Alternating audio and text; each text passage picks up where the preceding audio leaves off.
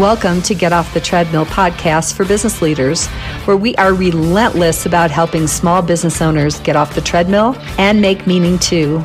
I'm Sandy Corrigan, and we are going to dive into another conversation that helps us make more money in less time, get off the treadmill, and rehumanize every business leader by giving you your brain back. So this morning, I'm excited to have my friend and fellow business partner, Rob Tait. And Rob is one of those rare natives in Colorado. He was born in Aurora, graduated from Ponderosa High School, did his undergraduate degree at UNC and then Regis. Rob currently lives in beautiful Wash Park and is hunting for the best coffee in Denver. So if you've got some great coffee, you can contact Rob. Rob's been in the real estate industry since 2009. During his career in real estate, Rob has led, taught, coached, and mentored thousands of real estate professionals and their businesses. Rob started out as a partner in the KW Highlands Ranch office until he became the operating partner of Keller Williams Real Estate. While operating partner of that office, Rob grew the businesses of the agents in the office itself with the result of 4 times profit and profit share under 3 years, which I'm telling you is quite a feat. Then Rob launched the Keller Williams Northern Colorado office with 2 top agents and real estate agent team. Within 4 years, KW Northern Colorado grew to the top 5 offices in Northern Colorado. Currently, Rob Tait is the founder of Downing Street Brokers, a premier real estate team serving Denver's neighborhoods with the Keller Williams Executives Realty Office. And in Rob's free time, when he's not working, he enjoys everything Denver has to offer.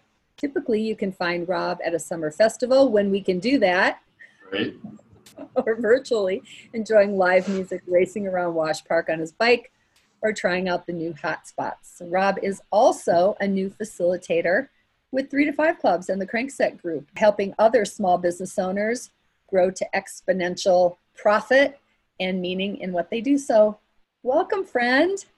Thank you. Thanks for having me, Sandy. Thanks for being on today. So we just want to get to know you and find out what things you really care about. And so talk to us a little bit about your real estate business right now. We'd like to talk about 3 to 5, and also you're involved in some interesting causes. So tell us a little bit, going from operating principal, owner in Keller Williams, team leader of an office, growing that, and now to your own real estate team. What are some of the things you've learned? Oh my God. I mean, you know, there's a lot you can summarize in a 10-year career of doing all those things. I think the biggest thing I've learned is that who you're in business with matters more than anything else, whether it's, you know, joint venture partners, you know, equity stakeholders, you know, employee stakeholders, you know, all that kind of stuff. That your trajectory will be massively determined by who you hang out with and who you let into your organization. I think that's probably the biggest thing I've learned. I think the second thing I've learned is take risks, follow your vision, jump out for it, right? Like and then burn your ships, like Don Quixote says, which I think there's still controversy of whether or not he actually did that. But the thought process is, you know, when you decide to go into a new land, I think burning your ships is probably the best thing you can do to force yourself to figure out how to make it happen. So, I mean, if you have plan B, you know, ready, willing, and lined up, I think you pull your punches. So maybe those are the two biggest lessons. So go back to being in business with, how important is who you're in business with, and do you have a process now of how you do that and how you determine that that's different 10 years later than how you did that in the beginning? Yeah, I mean, how I did it in the beginning was like, oh, you seem pretty great, let's do this. Now it's definitely our value systems. Wait. And that didn't work out so well?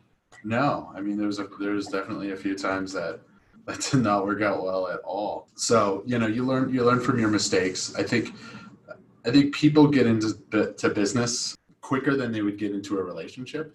And, you know, if you are more choosy about who your partner is than you are about who your business partner is, I think that's telling, right? And so, you know, there needs to be some sort of dating or courtship type period for business. Now I look at shared values. I also very much investigate how you get into and leave all of your other business relationships. So I think people demonstrate patterns, and how you do one thing in one instance is how you'll approach it in all instances for the most part.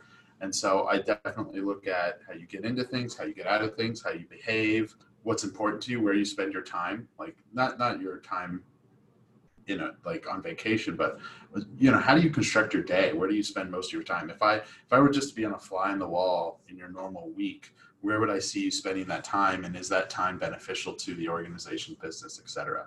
And also, you know, just like in a relationship, you got to have yings and yangs.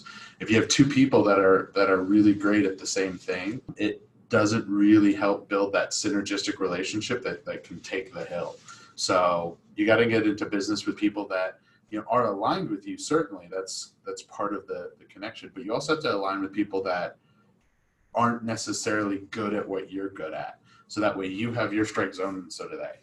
So let's talk a little bit about values, because you mentioned getting into business with people who have similar values and looking at your strengths as well as the strengths of others around you. So do you have specific tools or a process or anything like that you use in terms of discovering that, even a time frame? So if we're having other business owners listen to this would be a great time to maybe give them some tips about, you know, how long does that take? And are there tools out there or great questions that can help me uncover those things about somebody that I might want to get into business with? You know, I think there's any number of personality tests, right? Or assessments, or however you want to jazzify that word up. And I think those are great to help construct stories and events. And it gives a great framework for a conversation. You know, I know we have some at 3 to 5, you know, just reach out and those are available to you. There's also, you know, ones like DISC and that sort of thing. I think the free versions get watered down a little bit, but you can still have this great conversation around like, tell me how this shows up and tell me how this shows up. What's great about people telling stories of their past experiences is not only do you hear kind of what you wanted to hear inside of that story, but you hear the other things too. And so if you listen to enough of people's stories about times where they ran into conflict or times that they ran into difficulty and how they handled it and how they decided things and how they process things and how they react to things, we'll tell you how they'll process things with you and react to things with you and all that kind of stuff. And that's what I want to know when I get into business with somebody is I don't want to be surprised, right? Like I want to go like, oh, that, you know, this person is stressed out because of this. I want to be able to know what will stress them out, not necessarily to avoid it because you can't avoid a lot of things, but to understand how they operate and be prepared for that. And then on the values aspect, you can't just go to somebody and say, do you have good values? Because everybody, even if they don't think or say they do. And so you have to really investigate their story and see, you know, when they were screwed over by a vendor, how did they behave? How did they handle that? When they were, you know, maybe in a conflict where they had an opposing view with somebody, how did they deal with that? How did they handle that? How did they react to it? You know, looking at all those things tells you, paints a picture of their values. But it certainly isn't a hour interview with these 7 behavioral questions and then boom, you're hired. You know, that may work for Amazon hiring 10,000 employees that, you know, jump in a truck and deliver boxes, but it certainly doesn't work in a service business like mine that is, you know, relatively small, but we'll do a lot of things with a small group. We run an alpha team, not necessarily a, you know, just anybody on it that does the tasks team. Does that make sense? Yeah. So what is an alpha team? What does that look like? And how is that different from other real estate teams? I don't know if it's, you know, I'm not going to comment on other real estate teams. We expect our people to be highly active, engaged, and productive. We certainly love what we do, but if you don't do this work, then you're probably not a great fit for us. We're not a hobby team or a hobby organization.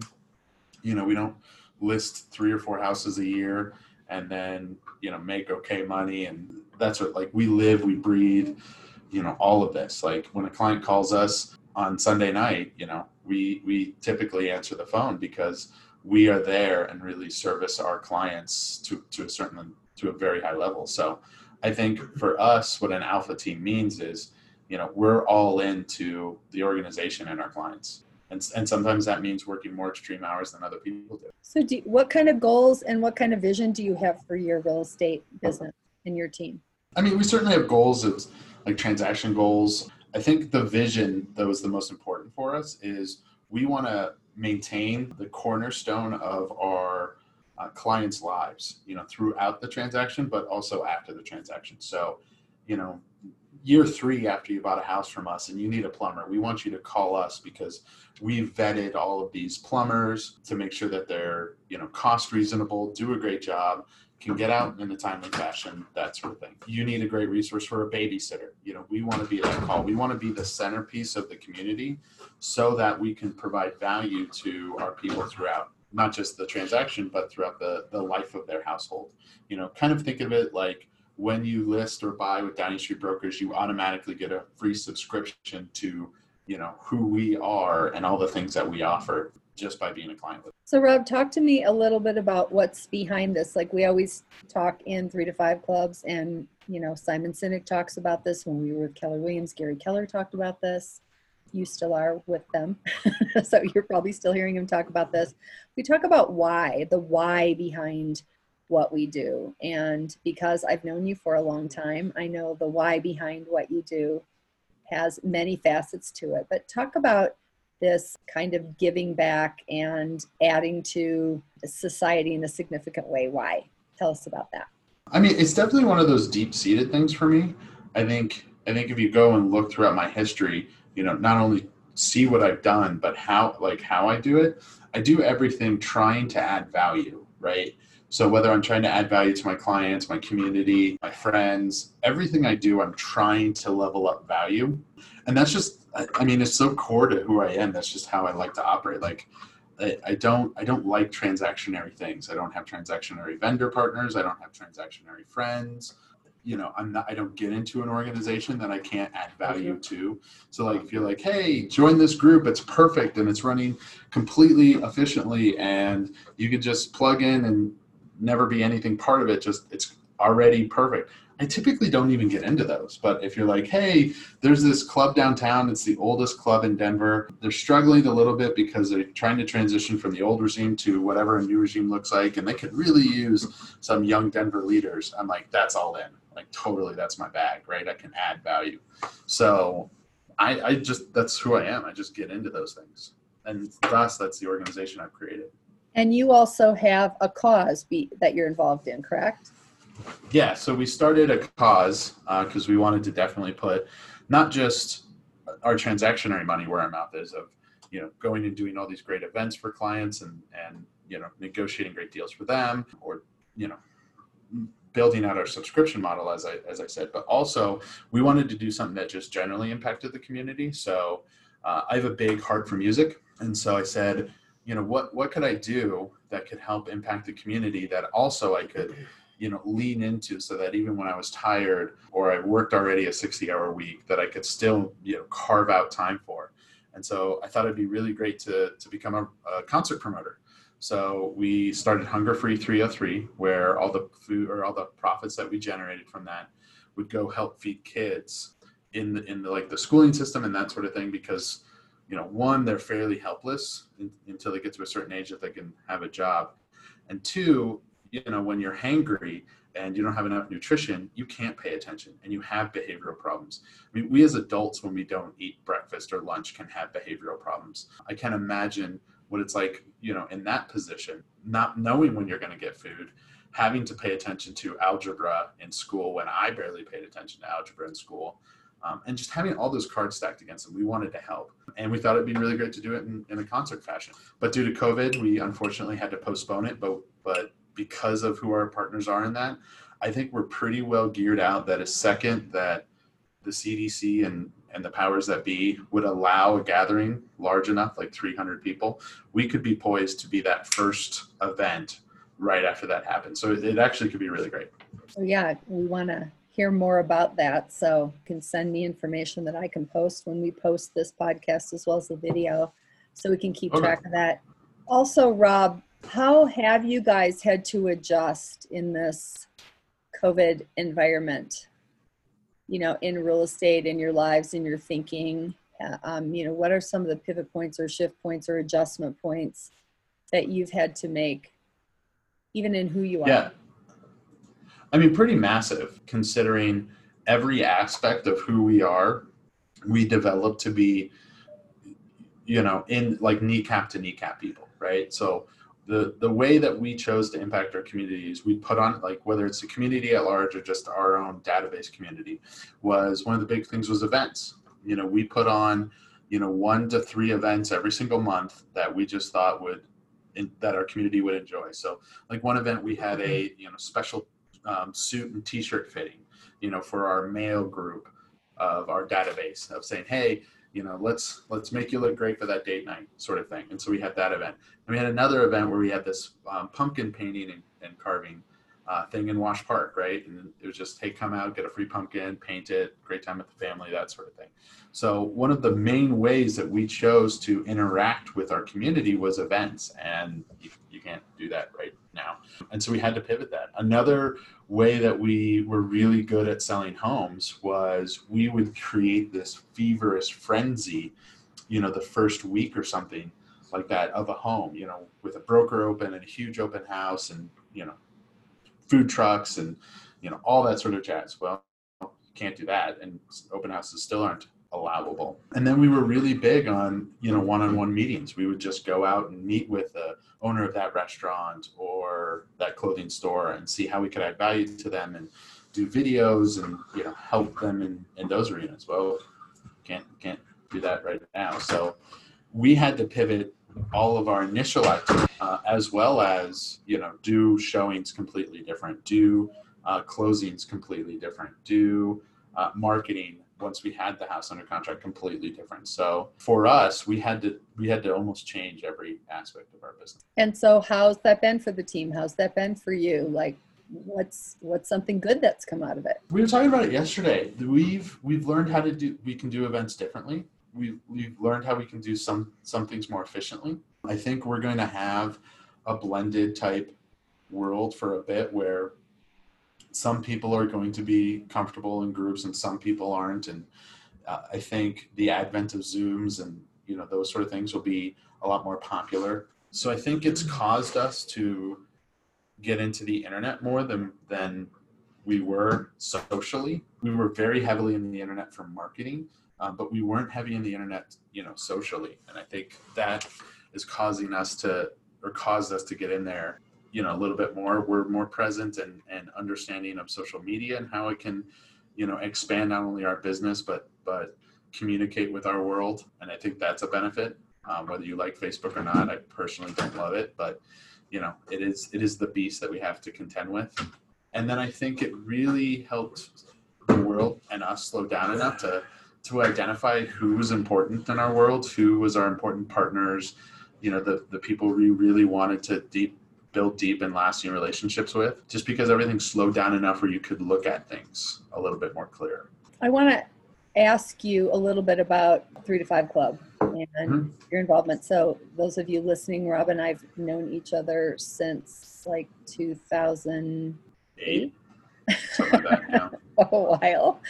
Waged the war of almost closing the doors to an office and turning that around together. It was very much a together thing, and I will always be appreciative of the work and the friendship and the relationship. Like, that's really what you're talking about, is that we've all, I think, in a good way, reevaluated relationship, and we're leaning into the people that in our lives are important.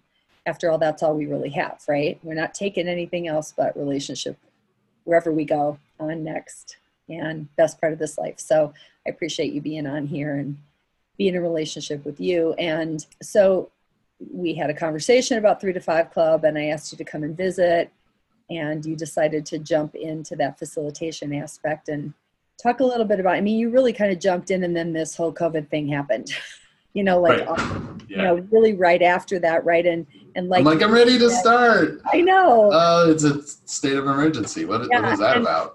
It's like, you, like, everything we do is relationship and knee to knee and coffees. And, you know, we've had to shift all that, but what's it been like for you? What's happening with that? How are your conversations different? Because now you're involved in even the greater business community. I mean, you've always been involved in that, but, you know, as we know, sometimes when you're in the real estate industry, it can get very myopic and very, you know, we're just, this is the way that we do this and all that. And now you get this continued perspective in the broader business community. So talk a little bit about that experience. How has it impacted you? How is it impacting those that you lead? Well, so 3 to 5 in general, I think, serves a space that is so massively underserved, it's not even funny, where, you know, you got this great idea, right? And you just love fashion, let's say, right? And you're like, okay, well, I don't want to work at Merrill Lynch. Fashion. Yeah. Okay. Well, you don't want to work at Merrill Lynch anymore. You want to break off and be one of these business owners that Rich Dad, Poor Dad talk about.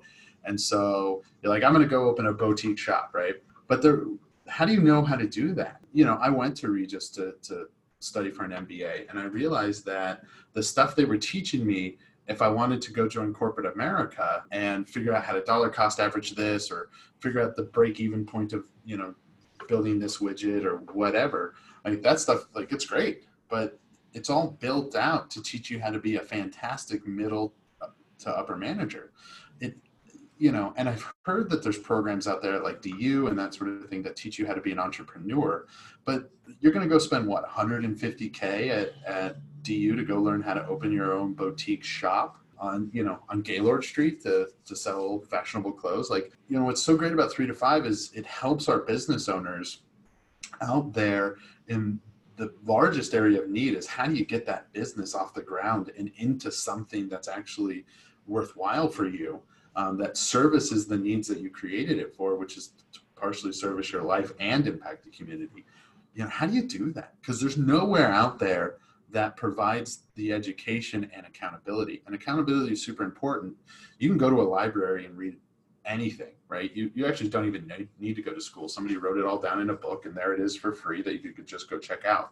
You know, the problem is filtering the information of what's good, and then being in a community such that it can foster the learning and application of it. And, you know, I did 3 to 5 for 2 reasons. One, it got me in touch with my most important business owners that, you know, impacted our reality here at Downing Street, as well as Hunger Free 303. And it was a way that we could lead them to make sure their organization grew to the extent that we were, so they could always stay partners with us, as well as give back, right? Like, if I can help you grow your organization such that it actually fulfills your needs as a business owner, like, that's just fulfilling to anybody who can help facilitate that. So that's really why we did 3 to 5 was, you know, on a selfish basis, it kept our partners close to us and growing with us. And then the second part is that we could just contribute and give into them. And I don't know anyone else that is doing that other than, you know, like a DU entrepreneur school or anything like that. Like, there's nothing out there for you, man. And you could take that $150,000 you're going to spend on an education and invest it in your business, right? Yeah. You know, you got school debt or whatever, and now you don't have anything to invest in the very thing you went to learn about. So yeah, you're not going to go to DU entrepreneur school to go open your first restaurant. Like, it financially doesn't make sense. Like, you know, it costs $250,000 to open a restaurant. Then your education costs another $150,000. Oh, and by the way, you have to go through that education. So you have to give up an extra year where you're either working 2 jobs or, you know, like, again, it's just an underserved aspect of the community, which is why I think 3 to 5 and Chuck's curriculum is so powerful. It allows you to learn and do at the same time and do it in, you know, what I consider a ridiculously cost-effective way. I mean, for the price of your internet and phone system at your business, boom, you get what you need. I mean, like, nothing against those of you who went to DU, great school, great education, you know, great place. Maybe fantastic, yeah. Maybe we need to talk to their entrepreneur department about helping them and their students.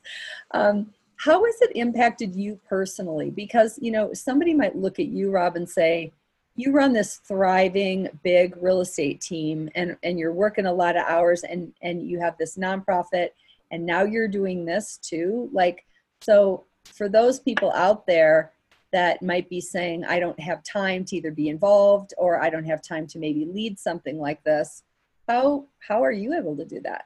You know, partially, and I told my 3 to 5 group this, is if you're running a business, you have to learn leadership somewhere.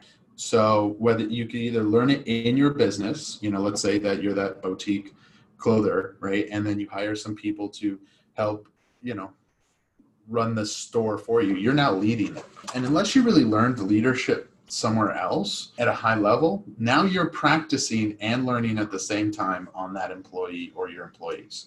So I told my group, you know, anybody that doesn't have a lot of employees or is going to soon get them, go join an organization such that you can be a leader in that organization to start practicing the leadership skills we're teaching you now so that you can practice on somebody else's dime, right? Like, start a charity or get into a charity that could use some leadership roles and practice this stuff there. That way it doesn't impact your mortgage payment. It doesn't impact, you know, your sales volume and therefore the trajectory of your business. You can learn and practice somewhere else and then apply what you learned in your own organization. So I think the people that say, I don't have time to learn leadership, and those that want to run a business, I think they're going to struggle with the trajectory of their business, like in a massive way. Yeah, I know. I am in a 3 to 5 club and I lead 3 to 5 clubs, and it certainly helps me up my game, level up in terms of how I do my business, because I'm working on the very things other small business owners are working on too, right? Like, mm-hmm. You can't grow if you're not disoriented. If you don't put yourself in a disoriented situation, you can't grow. You're just comfortable all the time, or you're freaked out. And I think it's really important to stay in a place where we can always be growing and learning, and that's best done with oftentimes business leaders that are, you know, not even part of our industry, love the bottleneck piece of, you know, what we do with 3 to 5 to be able to have a safe place to say, I don't know, and have other business owners that really know nothing about our business be able to ask clarifying questions and then give us, you know, suggestions and rain ideas on us. And I just never found a community like that. In all the different businesses I've been in, I've never found a community that is so abundant to just literally care enough to press in and lean in and help it, whether it's an issue or a challenge or a great opportunity, you know, to have people go, hey, try this. Yeah. Well, and the structure is such that, and you bring up an interesting point, right? Like, human beings have difficulty growing if they're not in a pain position, but there is another way to do it, which is to simulate a pain-like position. And I think that's what 3 to 5 can do. So, you know, in your business owner trajectory, you could either learn the hard leadership skills on your own, you know, of failing forward and trying it, picking up this book and it doesn't really work, and listening to this podcast and half of that works, and this whole time it's just this chaotic mess. You could learn that way, and a lot of people do. That's exhausting. I would rather be challenged in a group in a setting like 3 to 5 to go and do this activity or this activity, and then the pain point is I don't want to come back to that group and be like, I didn't do it, guys, right? Like, so that's the created pain point. I'd rather have those, you know, strategic, structured created pain points than the actual emergency pain points of, well, crap, that didn't work, and crap, that didn't work. Because otherwise, without either of those, you're not going to change. Nobody does, right? Like, nobody changes their habits or goes and learns, you know, this brand new skill in already their busy and complicated lives, that there isn't a massive need for it. Need is created based on, you know, current situations in your own life that aren't working. That's how needs are created. And I think too that, you know, you could figure it out. It would just take you a lot longer, be even more painful, because there's something about being in community and doing it together that really fosters acceleration. You know, both you and I have coached people, and one-on-one coaching can be great. And the more that I'm in community, the more that I'm in a group, the more I see the power and acceleration in even that group experience with people doing stuff together than I often even saw in a one-to-one, maybe just because there's more eyes on it. So, you know, especially when we were coaching on the phone, you know, people can BS you for a while. You can't do that in community. It's really tough to do that in community. You're just harder, too exposed. Yeah. In a really good way, right? Well, especially if we're pressing in and we're asking those questions and we're doing our one-to-ones and we're getting to know one another. It's harder to hide. I agree. And you start to not want to, like, you kind of merge into the group. And to me, it's all about trajectory, right? And why trajectory is so important is you're going to start here, right? Wherever this starting point is for here.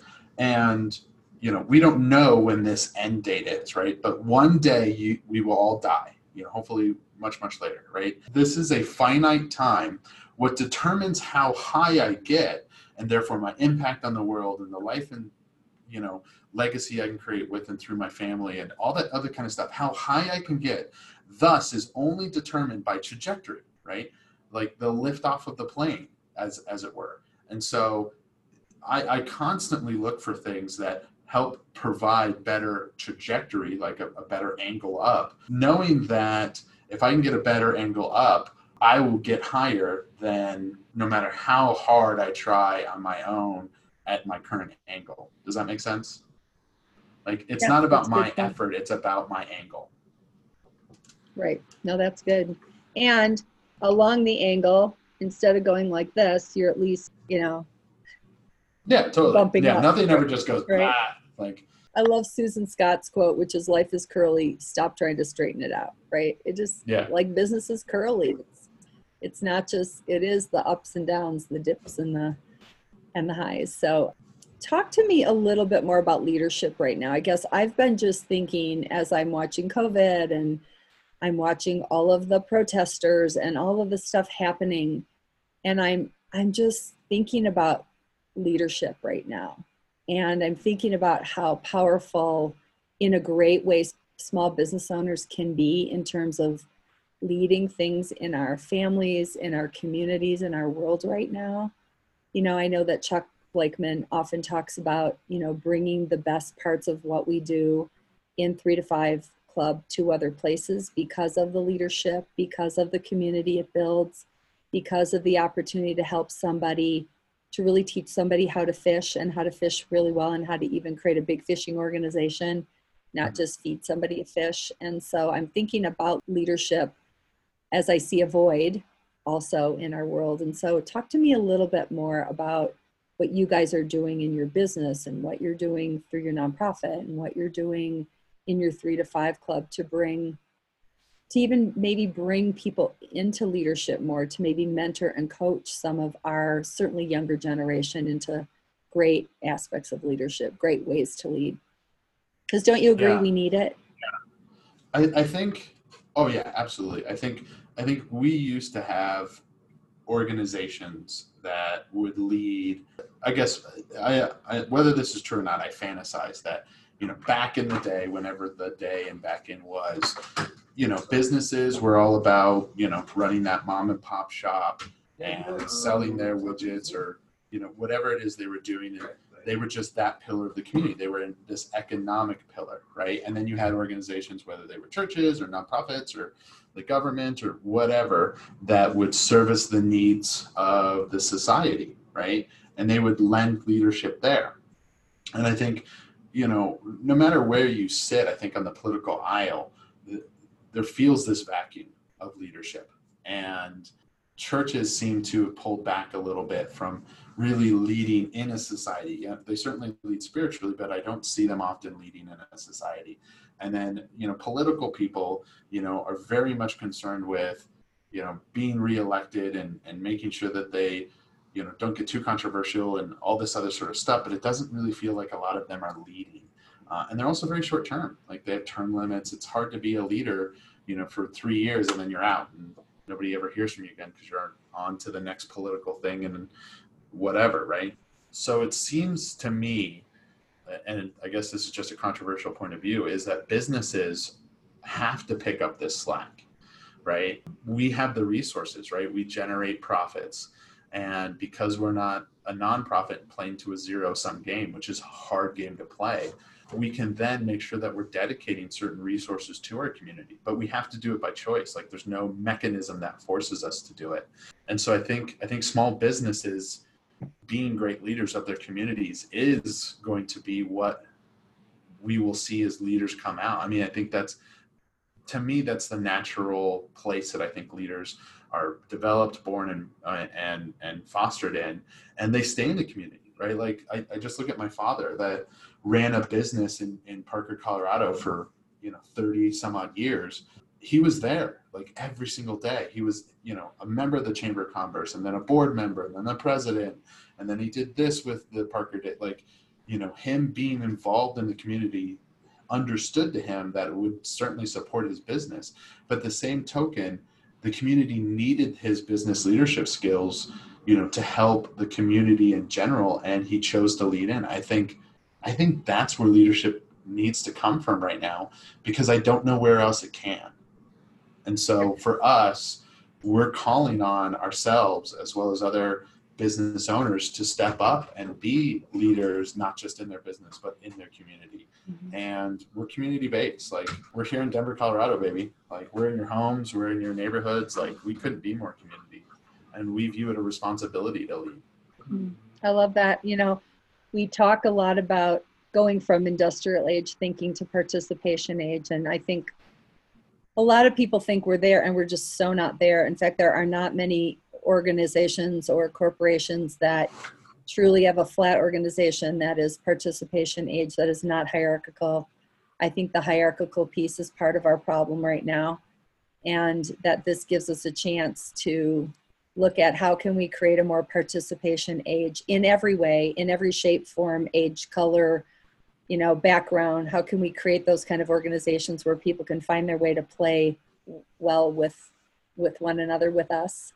And I'm excited for Chuck's book coming out. I'm just going to plug it. I don't get anything for plugging it other than I just believe in that he's not afraid to write about stuff, and not afraid to write about change. And his book, Rehumanizing the Workplace, to give everybody their brain back. There's just something that really resonates with me to say, yeah, there's all these people out there that could find a place in our organizations. And it's not in big corporations. It's not in big political structures. It's not in, you know, it's not in those big organizations. It's really going to be like it used to. It really could be like it used to be, right? That we had all these shops in our villages, and we lived above the shop, and we knew each other in our neighborhood and our communities, and we fostered a different kind of world. And it, you know, in many ways, I look forward to us becoming more local and more community centered and more community oriented. And, you know, there's kind of maybe a fantasy in that for me, because I grew up in a small town, of going, I liked knowing those people. I liked my dad knowing enough people to know where I was and what I was doing. There was a good thing in that for me as a teenager, some good accountability in that, you know. And even in large cities, you have communities, you have neighborhoods, and you know, these pockets, right? And I think corporations have gotten to the point where they're the size of governments, you know. Like, the United States government has a difficult time of just going and telling Mark Zuckerberg and Facebook, like, hey, you got to do this. Like, they almost, you know, corporations and governments now have to negotiate with each other because they're both very powerful. They're at a different level, right? And I think as some businesses have gotten so big, you know, the natural byproduct of that is they've neglected the small communities. We can't rely on Walmart to be a leader in every community it is in. It can't do that. It doesn't even know how, and I'm not even sure it wants to try, right? But people like me and, you know, my father and Parker and you, we need to be the community leaders. We need to be the ones that are leaning in and growing those small groups. Otherwise, there won't be leadership, and in the absence of leadership is a vacuum, or it just gets gobbled up into nothing, right? Yeah, and I think we have the ability, you know, we certainly as small business owners have the ability to impact our own families and legacy there. And we have impact to help other business leaders in our community. So now we impact an economy of a city. Like, what's better than that? Like, to make everything better for a community or a city or a part of town. I mean, that's what really, at the end of the day for me, the why behind why I do this is, I get this global view that when we impact the life of a small business owner, it's a ripple effect. And I get to impact the economy of Elizabeth, Colorado, 1,400 people, you know, Elbert County, 26,000 people and 43,000 horses. You know, like, I live in this rural area, but as a business leader, I not only impact here by helping business leaders here, but because now we're virtual and even more virtual, I get to help really all over the globe. You know, we say at 3 to 5 clubs, you know, the reason we started this is to help business owners get off the treadmill and make more money in less time and have more meaning and significance and legacy, and help us get back to the passion that any of us got into business for in the first place. And I can't do that in an organization. I've been part of plenty of organizations and corporations, and there were some really great things about that. I learned some great things, but there's nothing like the impact I think we can make as a real estate team, as a local real estate team that's impacting that, like you said, you're in the homes of those people, you get to know their families, you get to know what they care about, you get to help them make a transition from one piece of life into a new piece of life. And, you know, it's an honor. It's really an honor and a privilege to be invited in. And that's a small business owner. That's what a small business owner does. So yeah, and we're also the only ones incentivized never to leave, right? Yes.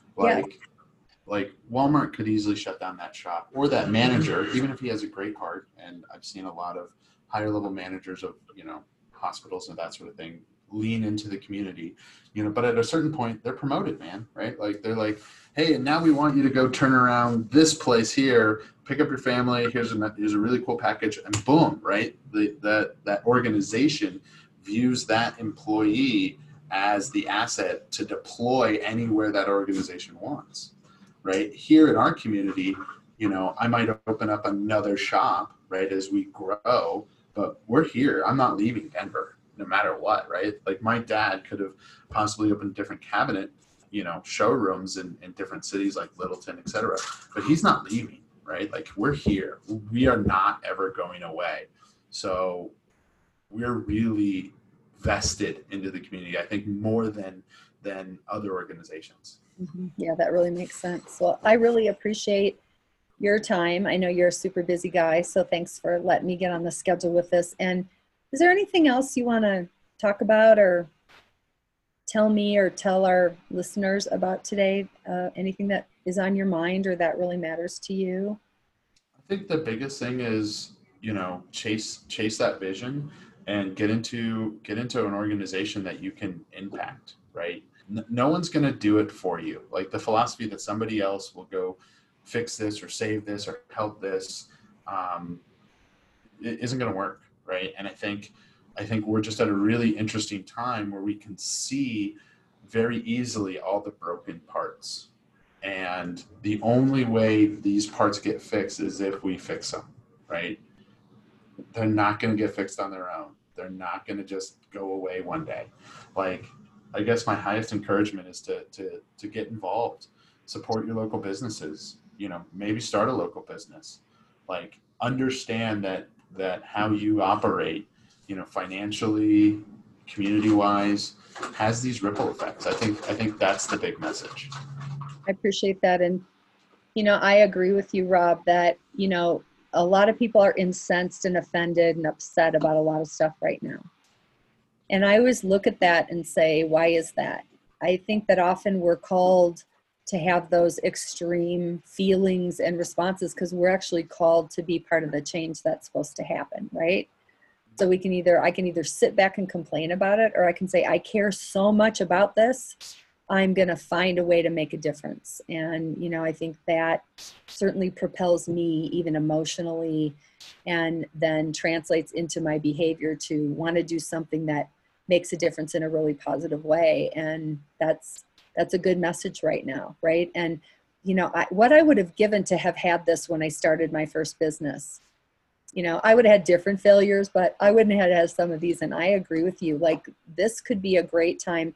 I had somebody recently tell me I am making more money off work than I was at work. And I said, you know, that business you've always wanted to start, maybe this is a great time to be able to do that, right? Yeah. Maybe you turn that little side hustle or that hobby into something that funds your ideal lifestyle that, you know, is able to change your world or change the world in some way. So we can either find this time to be really difficult or really inspiring. And so I appreciate your reminder that we can make this really inspiring today. And so how do we get a hold of you for real estate or 3 to 5 Club in Denver? And, you know, how do we contact your organization or you? Give us your phone number and email and we'll post it, but say it in case somebody's taking notes today. I'm super Googleable, Robert Tait, Googleable. Yeah, it's Robert Tait, T-A-I-T.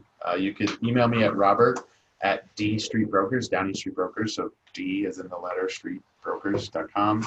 And my phone number is super easy. I've had it since I was 16 here in Colorado, 303-888-0194. And you know you have an old Colorado number when you have that 888 part. So it's 888-0194. Awesome. Well, I really appreciate it. And they could probably find you on social media somewhere too. Yeah, Facebook, Robert Tait. Instagram, Rob is my real name. TikTok, Rob in the House. Are you doing dance videos on TikTok? I haven't seen you there. I guess I'll have to go look. Not yet. We're getting close. We're getting close. Okay. Well, thanks, Rob. I really appreciate you today and wish you much blessing and success and impact on your real estate business and your 3 to 5 Club business as well. And I love you. I consider you such a great friend forever. And so you said a lot of really awesome things today that I'm excited for people to hear. So thank you so much. Yeah, and thanks for bringing this to the people. I mean, you know, the more people having these conversations, the better it will get. You know, the more people listening to stuff like this, the better the world will get, because they'll be spurred by something I said, or maybe another podcast they heard, or something to actually do something. Thanks. And if you want to find out how to get involved in the 3 to 5 Club anywhere in the world, we're growing and expanding. You can email me at Sandy, S-A-N-D-Y, at the number 3, T-O, the number 5, club.com, Sandy at 3to5club.com. And I look forward to the next time. So thanks, Rob. Absolutely. Thanks, Sandy. Thanks for joining us today. If this podcast was helpful, please subscribe by computer or phone, or connect with us at www.3to5club.com. Discover how you can get off the treadmill, make more money, and find more meaning by contacting us at grow@3to5club.com.